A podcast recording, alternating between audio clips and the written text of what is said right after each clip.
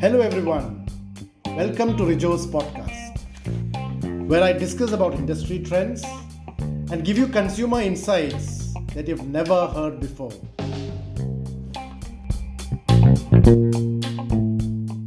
Today, I'll be talking about business models and the key success factors. Last 18 months since the COVID lockdown has come in, the way we have lived, the way we have made decisions have also changed dramatically. So, the kind of purchase decisions we make and the things that we purchase have also been altered. What this has led to is it has given an opportunity for you know because of the new requirements which has come up it has given an opportunity for a lot of organizations a lot of companies to come out with new business models to meet those requirements some of these changes that people had to induce or organizations had to introduce some of them were just process related. For some they had to come out with very different business models itself.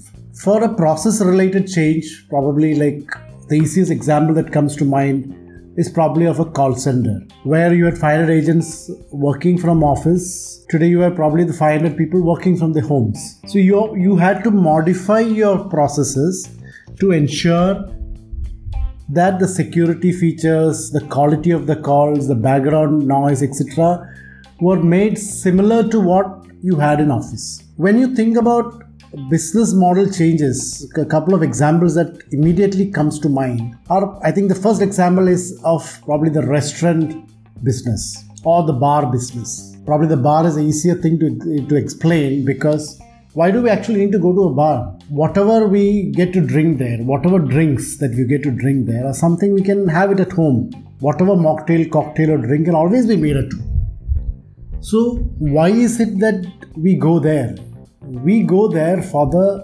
social interaction, for the ambience, for the service. You know, there are a lot of parameters which induces you or makes you to go to a bar. Similar is the case with a restaurant. While good food would be also a major factor, unlike in a bar, making the same kind of food that you get in all the restaurants is not easy. But like in a bar, the ambience, the social interactions, the personalized service were all very, very key factors in the business model. But with the lockdown, all these factors just went away. The restaurants only had a way to ensure that they delivered food to their consumers. Similarly, let's look at education. For the last 18 months, students, whether they are in schools or colleges, have hardly gone, gone to their colleges or schools. I can't imagine in my studying days doing a one year program without even going to college. So we have had online classes, online exams, people have got promoted, people have completed their courses and even got placed in organizations. So, so accordingly, the organizations, let's say an organization which was into training for uh, competitive examinations, it had to totally remodel its business model to meet the present requirements. But if you see or you just think, it is not very often that you come across organizations which have been successful based on the business models. You can recall a lot of organizations which became successful because of great products, but became successful because of great services that they provided. But immediately your mind does not recollect organizations which became successful taking an existing product or services and building a wonderful business model about it. So why is it so difficult to you know make a success of business models? I think first and foremost is probably we don't really understand what really goes into a business model.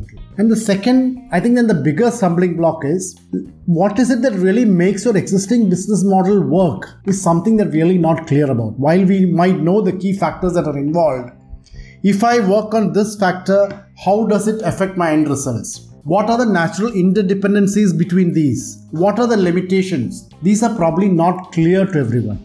And because of this, we are very often not able to leverage that key strengths and you know further build on our business models so what are the key ingredients of a business model for me there are you know five interlocking elements which together make a successful business model. I'll just cover that and probably end this podcast. The five interlocking elements, according to me, are one is the vision, the company's vision, or the division's vision, or uh, that unit's division, that uh, unit's vision. What is the customer value proposition that you're offering? What is the profit formula you have? How do you really make money? What are the key resources that you have? And what are the key processes that you have evolved to make a success. So for me, these are the five interlocking elements which make out a successful business model.